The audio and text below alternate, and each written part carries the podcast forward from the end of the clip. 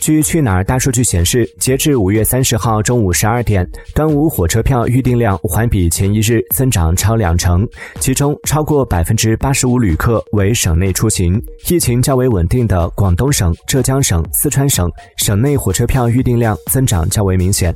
与此同时，随着出行政策明朗，全国各地区。端午假期机票预订量也逐渐增长。据去哪儿平台显示截至五月三十号中午十二点疫情较为稳定的城市机票预订量较上一周增长达两成。